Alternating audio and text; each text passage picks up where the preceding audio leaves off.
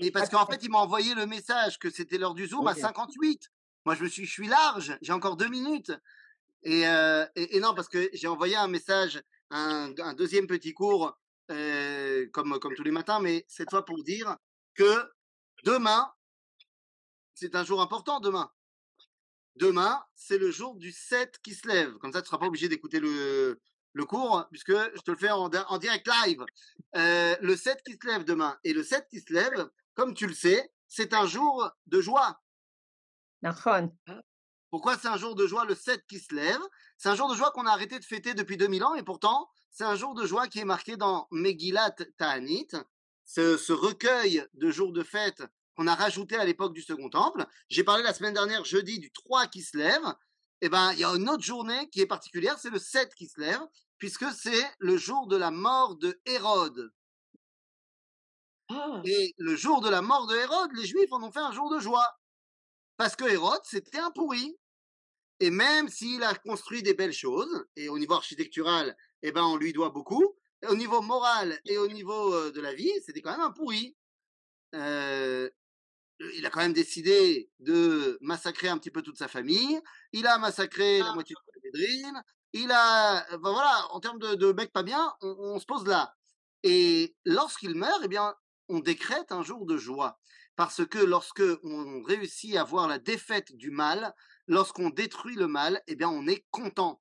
Et il n'y a absolument aucune raison d'avoir des regrets, des sentiments de remords, parce que le mal, vous comprenez quand même, c'est une créature divine. Le mal, c'est le mal. Et une fois qu'il a décidé de faire le mal, parce qu'il a le libre arbitre, il peut décider de faire teshuva. Mais à partir du moment où il fait le mal, eh bien, sa défaite, sa mort, sa destruction est pour nous signe de justice, de bien et de joie. Et donc, vous avez certainement vu les classiques de Disney, où on voit que le gentil, le héros, ne tue jamais le méchant. À chaque fois, le méchant, soit est tué par quelqu'un d'autre, soit s'auto-détruit, mais il ne faudrait pas que le gentil se salisse les mains, comme dans La Belle et la Bête, où le méchant finit par glisser du haut du toit du château et meurt. Ou alors, lorsque Simba réussit à repousser Scar, il ne le tue pas, ce sont les hyènes qui vont le tuer. Parce qu'il ne faudrait pas que le héros gentil avec des gants blancs se salisse les mains.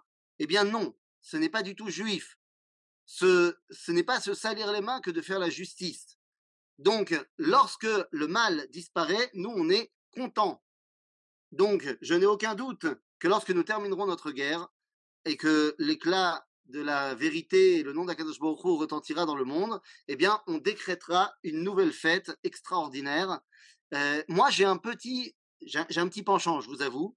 J'ai un petit penchant pour que on termine la guerre à Toû B'Shvat. Voilà, on termine la guerre à Toû B'Shvat, on gagne la guerre à Toû B'Shvat, et Toû B'Shvat devient officiellement la plus belle fête de l'univers. Bon, ça c'est bon, j'ai pas de problème qu'on finisse la guerre avant et qu'on gagne avant. Mais Hanouka, après, hein? Hanouka, pas probable. Non, mais Hanouka, il y a déjà un truc. Donc moi, je propose qu'en fait, la guerre, on termine rapidement et qu'après, les rabbins, ils débattent et finalement, ils tombent d'accord à Toû B'Shvat. Peut-être. C'est-à-dire, moi, je propose. Tov, Rabotai, on va sortir un tout petit peu de la guerre et des lévaillotes, de nos héros, de nos tzadikim. Ah là là, ça fait mal au cœur, mais en même temps, on est tellement, moi je suis tellement renforcé de voir c'est très ambivalent, hein, mais à chaque fois que je vois les photos de nos soldats qui tombent, on voit Ziva Panim, on voit Or Panim, Or Panim. Alors vous allez me dire, ouais, mais tu dis ça parce qu'ils sont tombés. Je sais pas, peut-être que c'est ça, ou peut-être que Bémet, nos soldats, ils ont quelque chose, et moi j'y crois vraiment. Donc c'est terriblement triste, mais en même temps c'est réconfortant de savoir que ceux que Akadosh Baruch Hu a envoyés pour nous protéger, ce sont des gens extraordinaires où leur neshama s'exprime même dans leur visage de manière évidente. En tout cas, on va sortir un tout petit peu de ce qui nous arrive pour prendre un petit peu de recul, de hauteur, et on va se replonger dans le passé. Alors, pas si loin dans le passé, parce que on avance quand même vachement bien, et je commence personnellement à me dire, mais qu'est-ce qu'on va faire jusqu'à la fin de l'année? Parce qu'on va terminer avant la fin de l'année, mais ça, ce sera un autre problème. On est arrivé quand même, on a dit, à la deuxième moitié du 19e siècle.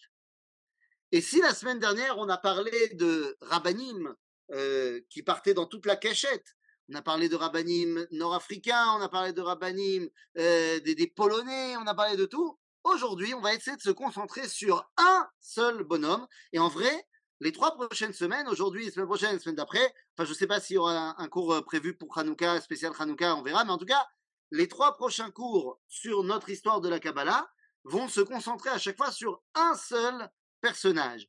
Oui, car la deuxième moitié du 19e siècle a fait éclore trois personnages absolument incroyables. Il y en a qui sont plus connus que d'autres. Par exemple, lorsqu'on va parler de Chacham Yosef Chaim à Ben Ishraï, évidemment, il est très très connu dans l'enseignement de la Kabbalah et Bichlal. Lorsqu'on va parler de... c'est-à-dire, Ben Ishraï sera pour les Irakiens. Lorsqu'on va parler de l'Ashkenaz polonais et qu'on parlera du Rav Shmuel Moaliver, lui aussi il est connu. Mais le personnage qu'on va évoquer aujourd'hui, je ne sais pas s'il est tellement connu. Et à vous dire vrai, sa biographie, enfin, si je devais résumer ses événements dans sa vie, il n'y a pas grand-chose à dire. C'est-à-dire qu'il n'a pas une vie agitée. Et pourtant, il est dans sa transmission, dans ce qu'il a laissé dans la Torah, bah, il faudra beaucoup plus qu'une heure pour essayer de comprendre de qui il s'agit. On parle d'un homme qui est, bah, d'abord on va le dire, qui connaissait tout. Et quand je dis ça, je ne dis pas ça de manière... tous les grands rabbins dont on parle, on dit qu'ils connaissaient tous, et des Ilouim. Non, non, non, non, non, non. Bien sûr qu'ils connaissaient toute la Torah, mais là, en l'occurrence, bah, il y a plein d'autres rabbins que j'ai dit moi-même dans ces cours, ils connaissaient toute la Torah. Non. Ils connaissaient 20 langues. Ils faisaient... Oui, madame, plus que toi, Félicia. Oui, madame. Il connaissait par cœur la critique biblique. Il était un spécialiste de toutes les religions. Cours de fin d'année, histoire des idées de Kabbalah, exemple, pays, mouvement, controverse. Pourquoi pas, une idée. Bekitsour, il connaissait toutes les religions. Il était un académicien et il étudier et enseigner selon les règles du mercar, selon les règles de l'étude académique. Et ça ne le dérangeait pas du tout de mélanger tout pour qu'on puisse comprendre la Torah. C'était quelqu'un qui a commencé à écrire très très jeune, puisque son premier écrit des commentaires du Zohar, excusez du peu, il l'écrit à 16 ans et il ne va avoir de cesse que d'écrire. Et il y a un domaine dans lequel je n'ai pas évoqué, mais il est, un spécialiste de tout ce qui peut être la philosophie. Il va précéder tous les philosophes du 19e siècle, tout ce que vont être dit par les philosophes de la fin du 19e siècle, il les aura précédés de 50 ans, et tout ce que les philosophes d'avant ont dit, il les a soit contredits, soit expliqués mieux. Il aura inventé l'idée de la déconstruction bien avant Derrida. Il parlera de l'existentialisme bien mieux que Kierkegaard. Il aura les idées d'Heidegger sans avoir le nazisme d'Heidegger. Il sera un spécialiste de Kant et de Hegel pour dire que finalement, c'est ni l'un ni l'autre qui a raison et il va réussir à les mettre d'accord pour être pas d'accord avec eux. Je parle d'un homme qui, comme tous les grands bonhommes qui se respectent, a été, enfin pas lui, mais bah, tu crois quoi ? Dan, tu crois que je vais pas donner son nom? Ben voilà, ben non, ben je donnerai pas. Ben voilà, voilà. T'as qu'à trouver tout seul. Voilà. c'est un homme qui, comme tous les grands, a été, pas lui évidemment, mais ses livres, et un de ses livres en particulier, va être brûlé par une communauté entière et va être mis en chérem par une autre. C'est la preuve que c'est un grand. Il est habillé en costume, avec un petit nœud pape, une barbe, mais bien taillée, bien comme il faut. Enfin, je ne sais pas si elle est taillée ou si c'est attaché, j'en sais rien. Alors, on pourrait faire Julien Lepers, on pourrait faire question pour un champion. Je suis. Eh oui, évidemment, Zacharie, il a raison. On va parler aujourd'hui de Rabbi Eliyahu ben Amozeg. Rabbi Eliyahu ben Amozeg. Azamotay, qui est Rabbi Eliyahu ben Amozeg? D'abord, qu'on comprenne 2 petites secondes. La phrase que je vais dire maintenant est une phrase très simple. Il est séfarade. Qu'est-ce que ça veut dire, il est séfarade? Il n'est pas irakien, il est séfarade. Et je paraphrase ici le Rav Eliyahu Zini de Haïfa qui dit « Il est le dernier Chacham séfaradi ». Mais c'est le dernier Chacham séfaradi. Un jour, le Rav Cherki a dit « Rav Eliyahu Zini a dit que le Rav Ben Amozeg est le dernier Chacham séfaradi ». Mais pourtant, il y a moi. Il n'est pas le dernier Chacham Sfaradi, moi je suis là, dit le Rav Cherki. Il dit, mais il y a Manitou aussi. Mais quand on dit que Rabbi Eliyahu ben Amozeg est le dernier Chacham Sfaradi, il n'est pas le dernier, mais en tout cas, il rassemble tout le Beth Hamidrash de Chachmé Sfarad. Et Chachmé Sfarad, je ne parle pas de Chachmé Bagdad. D'accord? Je pense que dans notre étude, les choses sont clairement établies. Vous avez bien compris qu'il n'y a rien à voir au niveau des minagis, au niveau de la halakha, au niveau de l'étude entre Edot à Mizrach et à Sfaradim. C'est clair là. C'est pas parce que le Rav Ovadia Yosef était un géant et qu'il a réussi à ramener le kavod au Sfaradim de manière générale. Enfin, non. Il a ramené le kavod aux non-ashkénazes de manière générale et il a dit tout le monde doit m'écouter. Ben, c'est pas pour ça que Béhémet, tout le monde est irakien. Les chachamim sfaradim ont une autre massorette, ont une autre façon d'étudier la Torah. Et c'est pour ça que j'ouvre une toute petite parenthèse, mais lorsque le Rav Ovadia, en tant que grand rabbin d'Israël, va voyager jusqu'au Maroc pour aller demander à Rabbi Shalom Messas d'arrêter d'être le grand rabbin du Maroc et de devenir le grand rabbin de Jérusalem, il pensait s'en faire une aide, entre guillemets, contre le Rav Goren. Parce qu'il s'est dit, le Rav Goren est trop fort et j'ai besoin d'un aide séparade. Et le problème, c'est que Rabbi Shalom, quand il va arriver, il va être en désaccord pratiquement tout le temps avec le Rav Ovadia, en disant, mais toi, ce que tu dis, c'est pas le minag des Marocains, c'est pas le minag des Sfaradim. Chachmé Sfarad, c'est les Chachamim d'Espagne. Et qu'est-ce qui particularise les Chachamim d'Espagne? Eh bien, c'est qu'ils n'ont peur de rien. C'est qu'ils vont étudier tout.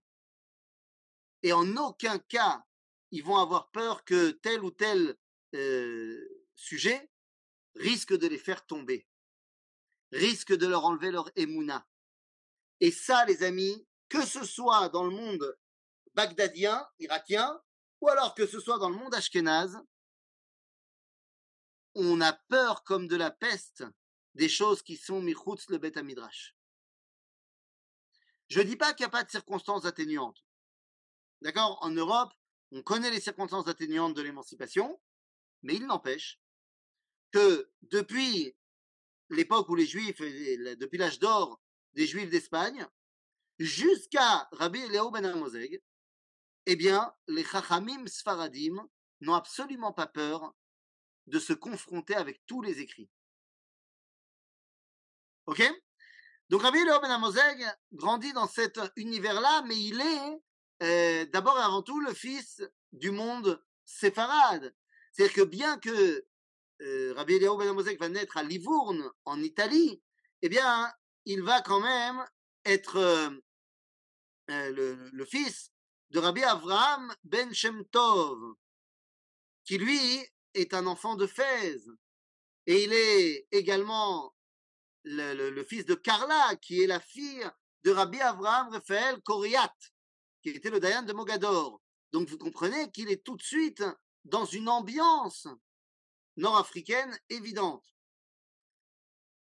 Il va être éduqué, pas par ses parents, parce que son père le met au monde lorsqu'il a déjà 71 ans. Et ça aussi, c'est toute une histoire, parce qu'il était marié depuis 50 ans avec une femme. Ils n'ont pas réussi à avoir d'enfant. Il a demandé la permission à sa première femme d'avoir une autre femme pour lui amener un enfant. Et finalement, il aura un fils à l'âge de 71 ans. Mais il décédera très rapidement, et sa mère également. Il sera donc élevé par son oncle Rav Yehuda Koriat, qui était à Dayan Agadol, là-bas, à Livourne. Donc, si vous voulez, il fait partie d'un Beth Hamidrash, il grandit auprès de Talmidei Chachamim, mais il grandit en Italie. Et ça, ça a son importance. On n'a pas beaucoup parlé des Chachmei Italia, mais il faudrait se rappeler quand même que d'abord, au niveau du judaïsme, la Keïla des Juifs d'Italie, et particulièrement des Juifs de Rome, est une Keïla à part. Keilat Bene Roma, c'est une communauté qui n'est pas Sfarad, qui n'est pas Ashkenaz, qui est Keilat Bene Roma. Ils ont des minagim qui sont à eux, ils ont des airs qui ne ressemblent à personne, c'est autre chose. Et donc, lorsque tu vis à Livourne, à Livorno, eh bien, tu es empreint de cette ambiance-là, de la communauté de Bnei Roma. 2. Je m'appelle Rabbi Yehuda ben Amozeg, je suis empli de culture séfarade d'Espagne, mais également d'Afrique du Nord. Je suis un mix, et je suis aussi, le quatrième point, je suis aussi au centre de l'Europe, de l'occidentalisation.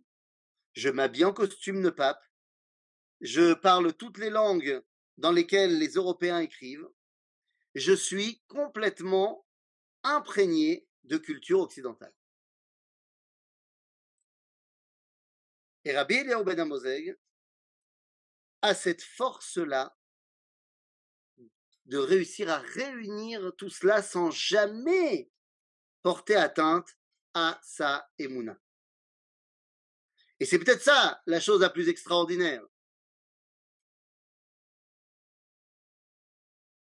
Il est tout de suite reconnu par ses pairs comme étant une personnalité très particulière, à tel point que Rabbi Chaim Palacci, que nous avons déjà évoqué, Rabbi Chaim Palacci qui meurt, il a le temps de le connaître, mais il va mourir.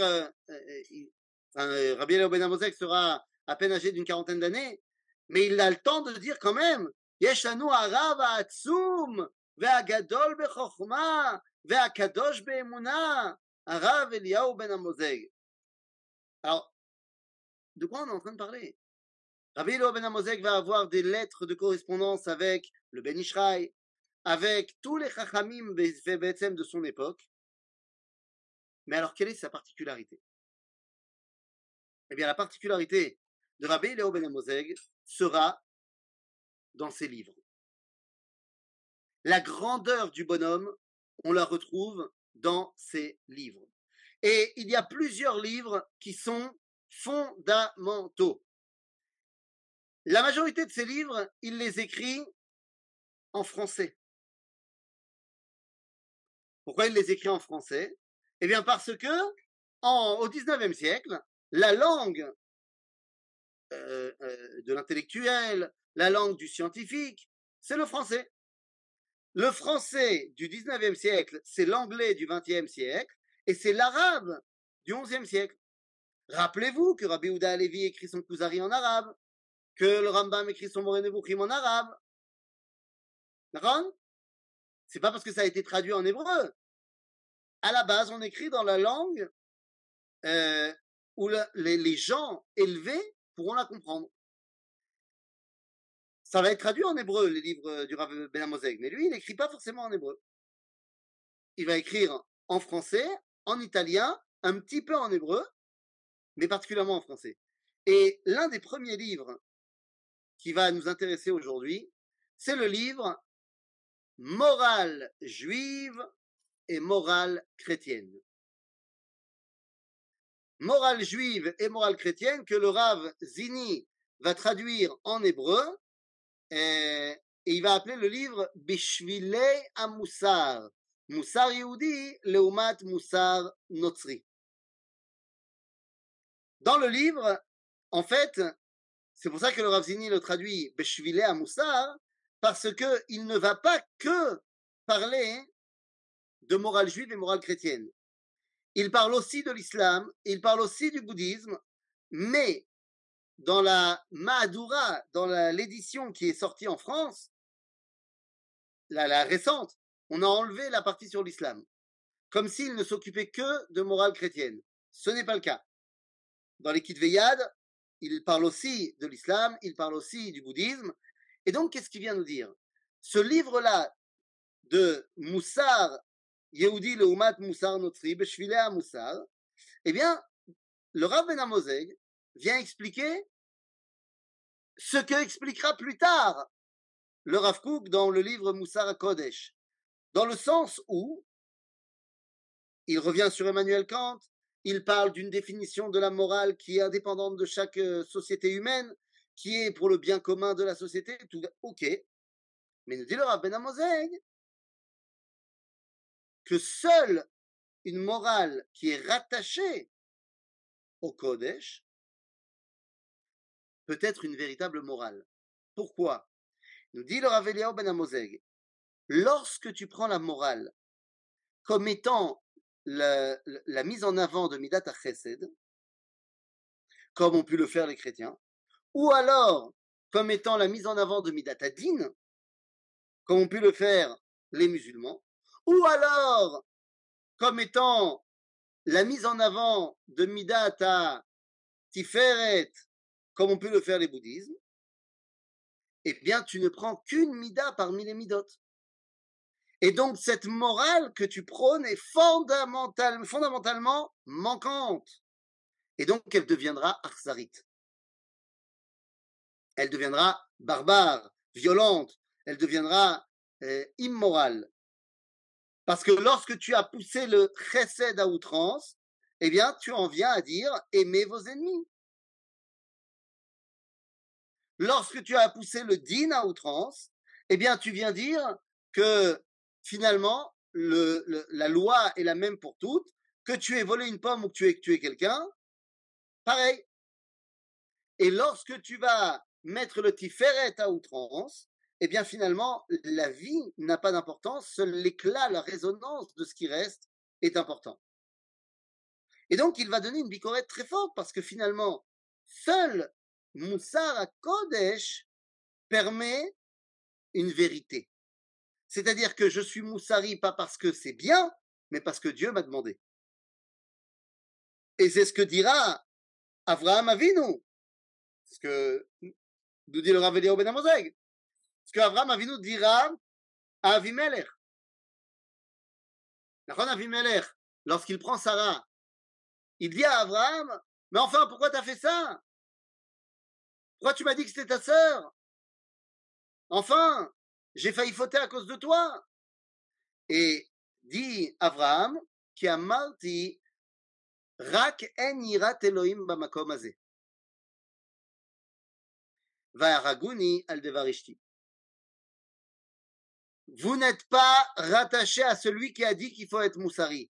Donc, si à un moment donné, le cœur a ses raisons que la raison ne connaît pas, eh bien, tu trouveras une raison morale pour me tuer. comme les nazis, qui exprimaient clairement le fait de faire le bien en tuant le peuple juif, puisque le peuple juif est le cancer de l'humanité. Il faut bien se débarrasser du peuple juif, ça va faire du bien à tout le monde. Moussar, nous dit Rabbi Eliyahu ben Amozeg, Moussar, c'est kodem kol dvar Hashem. Alors il y a, au-delà, il y a évidemment d'autres bouquins, et parmi les autres livres, il y en a un qui est fondamental, j'ai envie de dire, pour étudier la Torah, qui s'appelle Mavo le Torah Shebe'al Peh. Mavo le Torah Shebe'al Peh. Bon, c'est facile, pas de problème. Mazé, Mavo le Torah Shebe'al Peh. Les amis, ce que je vais dire maintenant, vous l'avez certainement déjà entendu dans ma bouche, dans la bouche de Rav Cherki, dans la bouche de Manitou. Le Makor, Rabbi Eliyahu ben Amozeg. Et ceux qui n'ont pas compris ça n'ont rien compris à l'étude de la Torah. Ah, je préfère le dire, hein, clairement. Attention, tenez-vous bien, roulement de tambour. La Torah orale n'est pas l'explication de la Torah écrite.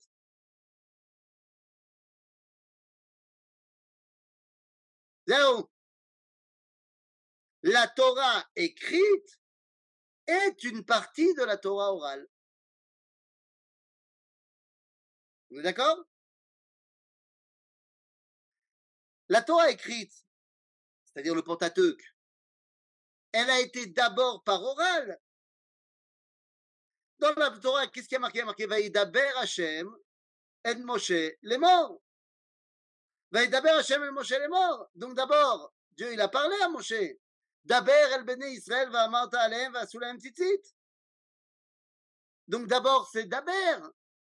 Et il se trouve qu'une partie de la Torah orale a été mise par écrit. Ok?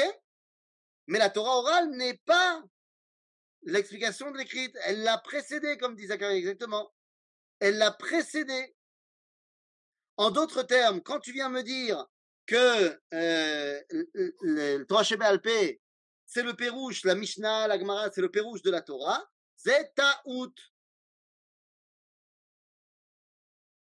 Puisque la Torah est là pour nous expliquer qui nous sommes, la Torah orale est là pour nous expliquer comment nous sommes. Tu veux savoir qui est juif? Regarde dans la Torah écrite. Tu veux savoir qu'est-ce qui fait un juif? Regarde dans la Torah orale. Et ça, c'est fondamental, parce que ça veut dire qu'il y a une élionout de la Torah Shebe'al Peh al gabé à Torah Shebichtav. Ok, ça c'est fondamental les amis. Si on n'a pas compris ça, c'est pas la peine de commencer à étudier quoi que ce soit. C'est clair? Très bien. Alors, Moussar Yehudi Leumat Moussar Notzri. Torah, Mavo le Torah Shebe'al Peh. Il écrit également un livre qui s'appelle Avoda Shebalev.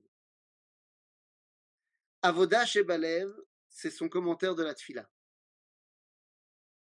Son commentaire de la Tfila, et dans la première page de Avoda Shebalev, nous dit, alors rien à voir avec les Sidurim Avoda Shebalev aujourd'hui. C'est-à-dire quand il y a plein de Sidurim qui sont l'édition Avoda Shebalev. C'est pas rien à voir avec, c'est pas le livre, c'est pas le commentaire de Rabbi Eliyahu ben Amozeg. Pour lui, dans la première page du livre, nous dit la Tfila et le dernier vestige de la névoie. On dit des choses qui sont d'une évidence banale pour nous, parce qu'on l'a déjà étudié plein de fois, mais maintenant vous savez d'où ça vient. C'est-à-dire, la tfila est le vestige de la névoie. Donc lorsque je prie, je me rattache à cette force-là chez moi, qui est capable de prophétiser. Je ne suis pas prophète, c'est pas parce que je prie que je deviens prophète, mais je me rattache à cette partie en moi qui est susceptible de devenir prophète. Donc la névoie est une expérience du domaine de la transcendance, et moi j'essaye de me rattacher à cela. Alors on parle de la Torah, on parle de la Tfila, on parle du Moussar, bon tout ça c'est bien, mais que faire de son masterpiece? Son masterpiece, les copains. Et là, il va falloir qu'on s'arrête 2 secondes. Ah, est-ce que Avodat Shem Alev, c'est écrit en hébreu? C'est écrit en italien. Italiano. Parce que ça fait plus... tu parles avec les mains. Et comme tu fais la tefila, tu fais aussi la tefila avec les mains. Alors, non, ça, je sais pas. Ça, c'est moi qui ai dit. Quelle est sa masterpiece? Alors là, attention, la masterpiece, elle arrive. La masterpiece, c'est elle qui a été brûlée par Chachmé Chalab. Les Chachamim de Chalab, en Syrie, ont reçu ce bouquin et ils ont dit, il faut brûler ce livre. Le Rav Eliyahu Zini, qui a décidé de le traduire, de le mettre en hébreu comme il faut, machin, il a dit, si j'avais été moi aussi à Chalab à ce moment-là, j'aurais peut-être pas brûlé le livre, mais je l'aurais certainement enterré.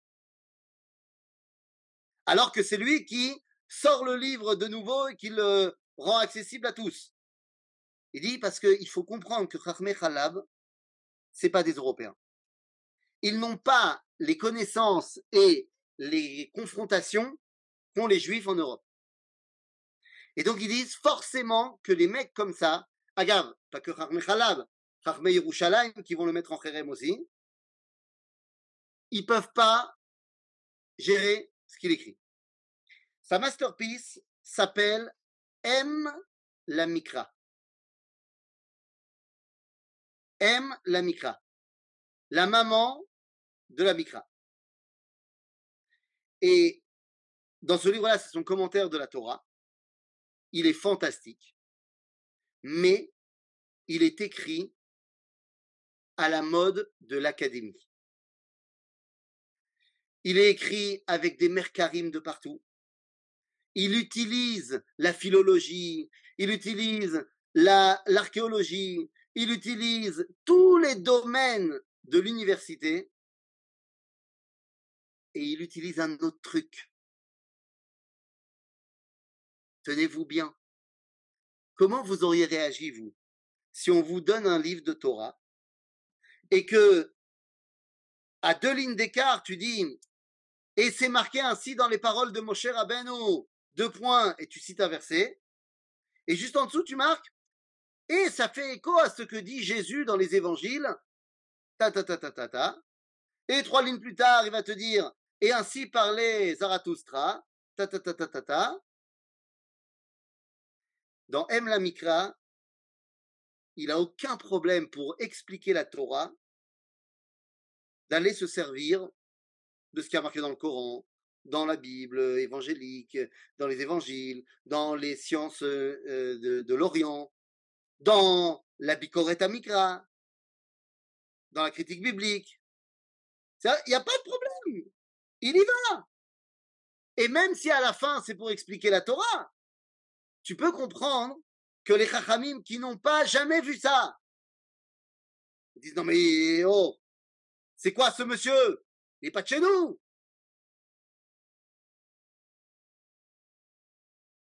Il va être mis en accusation par les rabbins de Jérusalem et il va devoir s'expliquer, Rabbi Eliyahu ben Amoseg. Et devant les Chachamim de Jérusalem, il dit, mais je ne comprends pas ce qui vous arrive.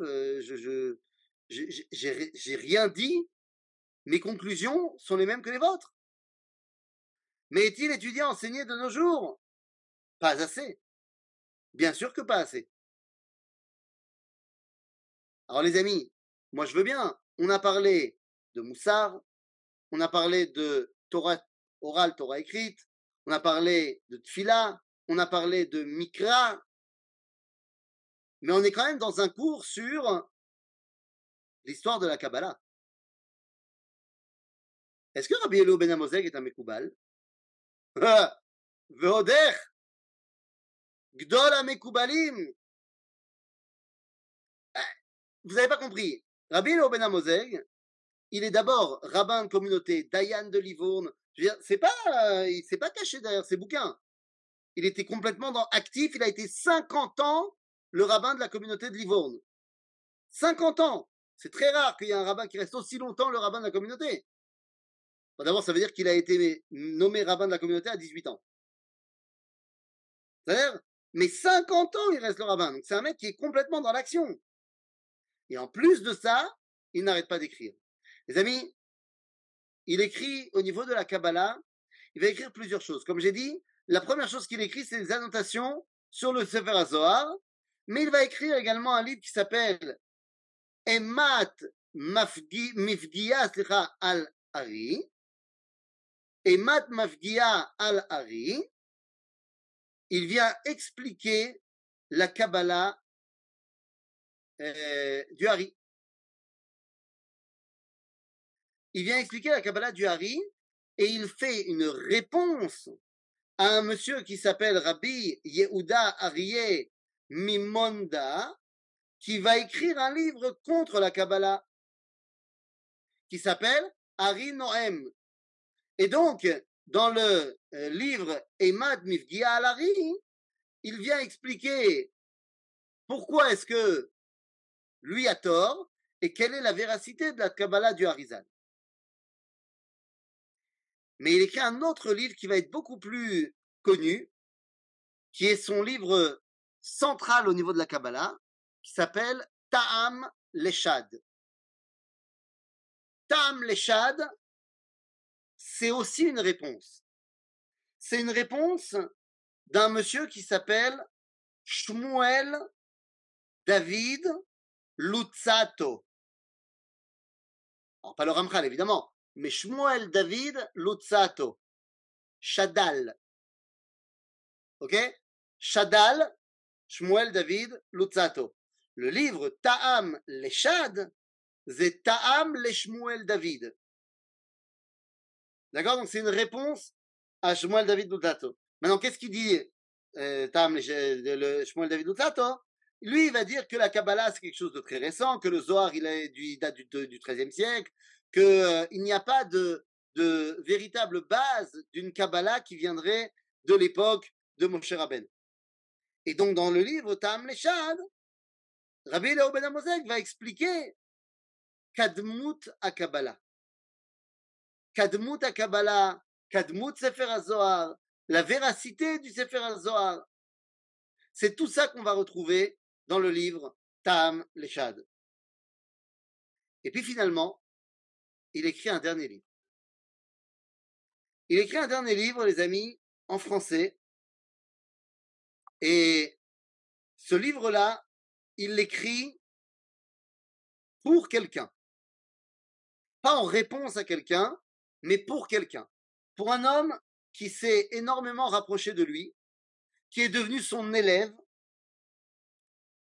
C'est pas clair du tout de savoir s'il s'est converti à la fin ou pas au judaïsme. Le Rav Zini dit que oui, le Rav Cherki dit que non.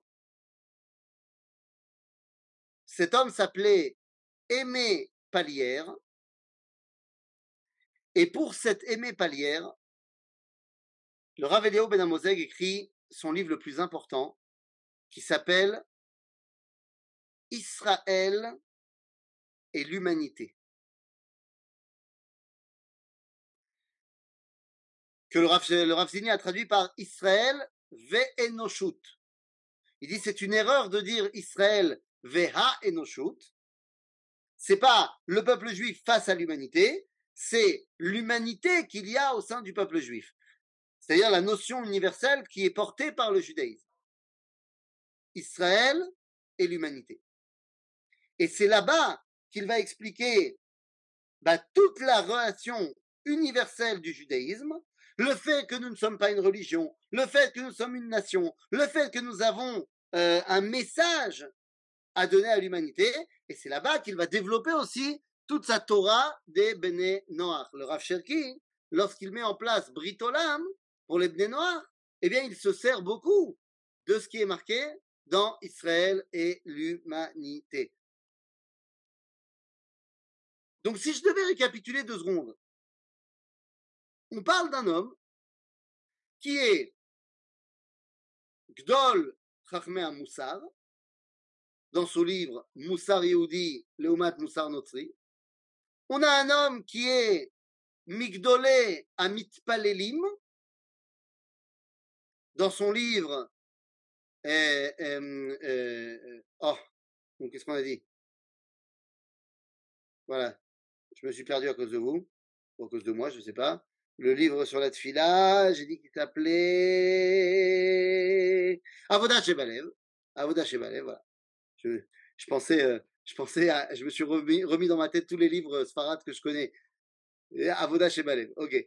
Bekitso, Gdol HaMitpalelim, donc Gdol HaMoussarim, Chachmei HaMoussar, Gdol HaMitpalelim, Gdol HaPalpelanim, Mavor et Torah Shebe'al Peh, Gdol HaMikraim, Em la Mikra, Gdol HaMekubalim, Tam Leshad. Et tous ensemble, dans son œuvre incroyable, Israël et l'humanité. Pour Rabbi Eliyahu ben Amozeg, Chokhmat HaKabbalah est l'origine de toutes les autres Chokhmot, puisqu'elle permet d'unir toutes les études. C'est une Kabbalah clalite qui va permettre de ne pas avoir peur d'aucun enseignement, parce que tout, d'après la Kabbalah, a une place. Eli ben Amozeg, oui c'est ça. En français, on dit Eli ben Amozeg, mais Eliyahu.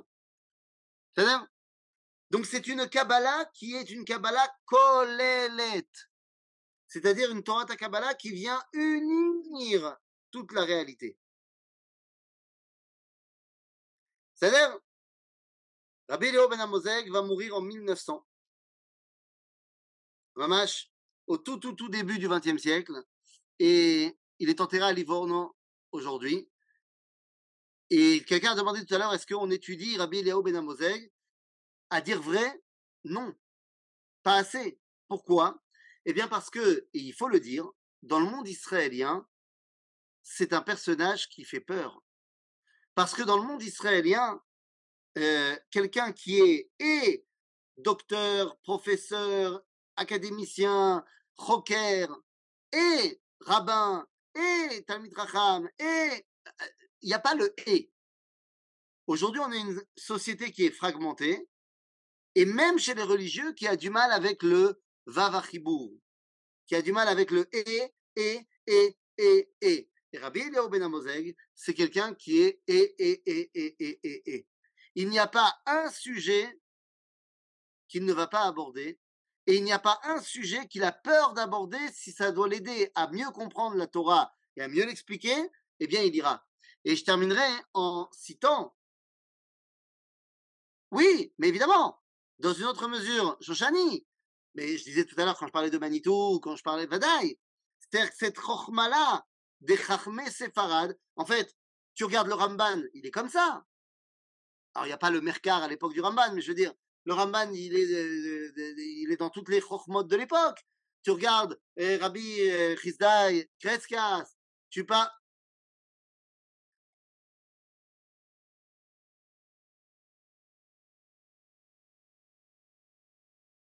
Rogatchover.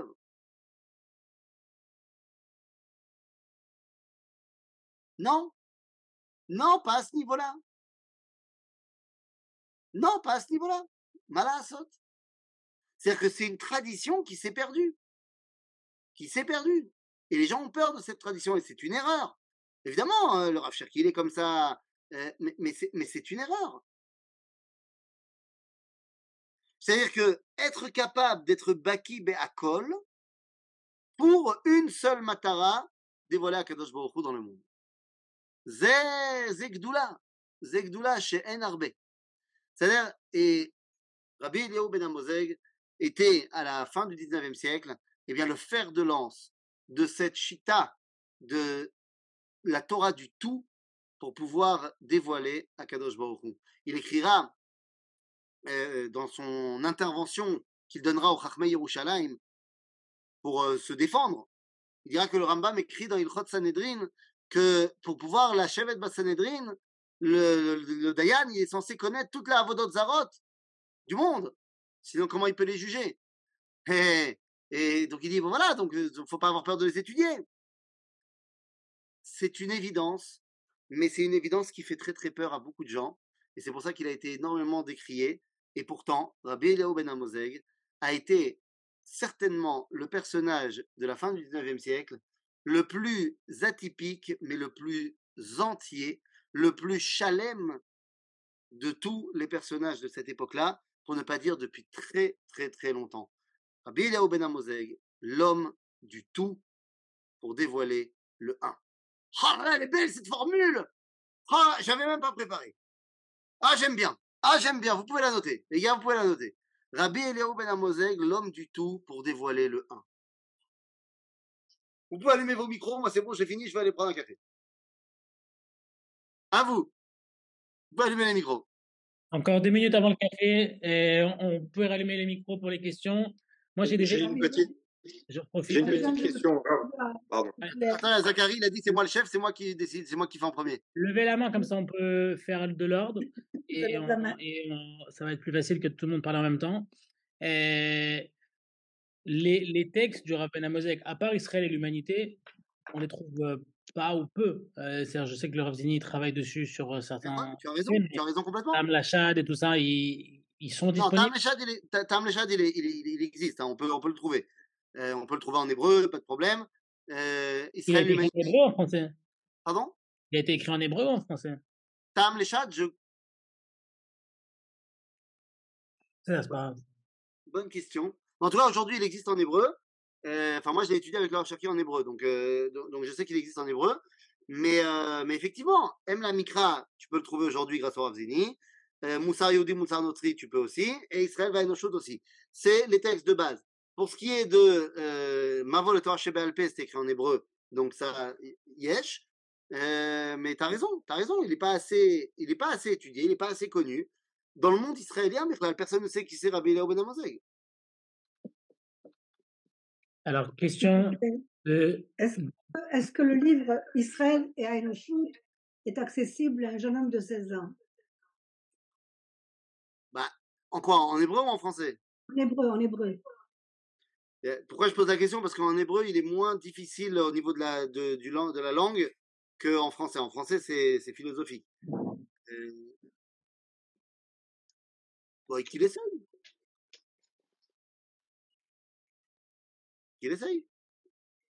Merci. Question de Dan. Oui, juste une petite question. Bon, merci de nous avoir fait découvrir Rav Amoseg. Quelle est sa position? Qu'est-ce qu'il en pense? Est-ce qu'il a été en Israël? Alors voilà, ça c'est une très très belle question parce que je me rappelle une fois on étudiait sur lui et il y a quelqu'un qui disait tout ce que le Rav Kook va écrire un peu plus tard c'est déjà chez Rabbi Eliyahu ben Amoseg. Et le Rav Cherki répondait n'exagère pas, il y a presque tout mais il me manque quand même l'essentiel du Rav Kook. C'est-à-dire que le sionisme c'est quelque chose dont on ne parle pas. Alors il parle d'Eretz Israël, il parle très clairement de son attachement à Israël, de l'importance d'Israël, de la centralité, de ce que tu veux, mais on vit quand même, il est quand même un contemporain de la première Aliyah, il est un contemporain de ce que va faire le Rav Moïse à l'hiver, et c'est vrai que ça ne ressort pas de ses écrits. Donc il est manifestement pro, mais c'est vrai que, voilà. Il a été en Israël dans ses voyages, parce qu'il a été à Jérusalem, machin. Mais c'est vrai que il n'y a pas une chita claire sur le retour en Israël, comme on va trouver plus tard dans Rav Kook. Comment on explique ça, puisqu'on dit que la plupart des gens qui sont passionnistes, c'est un manque de Kabbalah, justement. Ah non, mais je te dis pas, il est passionniste. C'est-à-dire que il écrit que l'importance et la centralité d'Israël, mais il n'y a pas une étude chitatique, si tu veux, sur la notion du sionisme et de la résurrection nationale. C'est une bonne question. Pourquoi il n'a pas fait un livre entier là-dessus? C'est une bonne question. Et il y avait une forte communauté à Livourne? Ça représentait combien de personnes? Oui. Peut-être il voulait rester avec sa communauté, non? Je ne sais pas. Oui, non, regarde, ce que je ne sais pas, je ne vais pas spéculer sur lui, mais voilà. Question de M. Ben Saïd. Oui, bonjour. À vous écouter, on regrette complètement qu'il soit mort au début du XXe siècle, puisque avec l'arrivée des savants du XXe siècle, en particulier ceux qui ont complètement bouleversé notre approche de la science et de la physique. Ah, il aurait kiffé. Voilà, exactement. Alors la question c'est, est-ce qu'il est... Alors je sais qu'il y a énormément de gens très très très ferrés dans qui concernent la Torah et la tradition juive et qui sont à la fois des physiciens ou des mathématiciens, mais est-ce qu'il existe actuellement une autorité qui soit une référence dans ces domaines? Alors, il y a quelque chose qui m'a toujours passionné. Je ne suis pas mathématicien, j'ai quelques notions comme beaucoup de gens, mais je ne le suis pas. Mais par exemple, il y a une théorie qui est magnifique et qui se rapproche énormément de tout ce que j'entends depuis un an, c'est la théorie des fractales, qui n'a absolument rien à voir avec la théorie fractionnelle. C'est pas du tout. J'ai souvent entendu l'histoire du puzzle dans lequel on doit s'insérer. Eh bien, pas du tout. Je ne crois pas du tout au puzzle. Par contre, au fractal, oui. Parce que le fractal, c'est quoi? C'est un macrocosme construit à partir d'un microcosme qui lui est identique à l'échelle près. Et j'ai entendu dire que Rav Cherki était mathématicien. Non, le Rav Zigny est mathématicien. Ah. Le Rav Zigny est docteur en mathématiques. J'ai entendu dire que le Rav Cherki avait dans la salle qui était réservée au hall énormément de bouquins de mathématiques. Oui, c'est une chose de s'intéresser beaucoup aux mathématiques et d'être mathématicien. Donc de ce que je sais, le Rav Cherki s'intéresse à tout de toute façon, mais le Rav Eliyahu Zigny, lui, il est mathématicien de formation. Alors c'est un domaine particulier des mathématiques. Il y a des excellents mathématiciens qui ne connaissent pas les fractales. Faudra lui demander à lui. Je ne sais pas. Moi, par exemple, je ne connais pas les fractales. Est-ce que vous avez... Il y a d'autres questions. Il reste 2 minutes.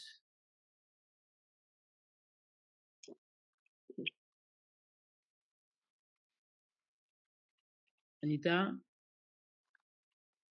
Je peux poser une question au monsieur qui parlait de fractal, vous disiez. Est-ce que c'est très proche de la physique quantique? Ah, c'est complètement... c'est aussi proche, oui, c'est aussi incompréhensible. Enfin, c'est plus accessible au cerveau, mais c'est aussi incompréhensible que la mécanique quantique, qui, elle, est complètement autre chose. Mais qui, par contre, ce matin, j'écoutais une conférence justement sur le piège que constituent les lettres. Oui. Et j'ai immédiatement pensé que nous, justement, on modifie les mots par les lettres et qu'on n'a pas le piège des lettres. Mmh. Et donc, la mécanique quantique, oui, ça fait partie des choses qui perturbent parce que c'est quelque chose... Vous savez, il y a un grand spécialiste de mécanique quantique qui disait 2 choses et qui explique bien la mécanique quantique. Il disait... si vous croyez que vous avez compris la mécanique quantique, c'est que vous n'avez rien compris. Ce qui montre bien à quel point c'est compliqué. Mais il rajoute ensuite, oui, pardon. Si vous avez des questions, alors vous pouvez sortir de la salle. C'est-à-dire que finalement, dans la mécanique quantique, on est complètement en dehors de ce qui nous est familier sur le plan intellectuel. Mais ça ouvre des perspectives, en particulier, enfin pour moi, c'est un biais, pour moi c'est un biais cognitif, mais ça ouvre des perspectives sur la compréhension de tout ce que j'entends depuis un an, qui me noie d'ailleurs, parce que quelquefois j'ai eu des insomnies. Oui. Et je vois que le Rav Cherki est arrivé, donc merci. Merci monsieur. Merci Rav Fizan. Merci beaucoup.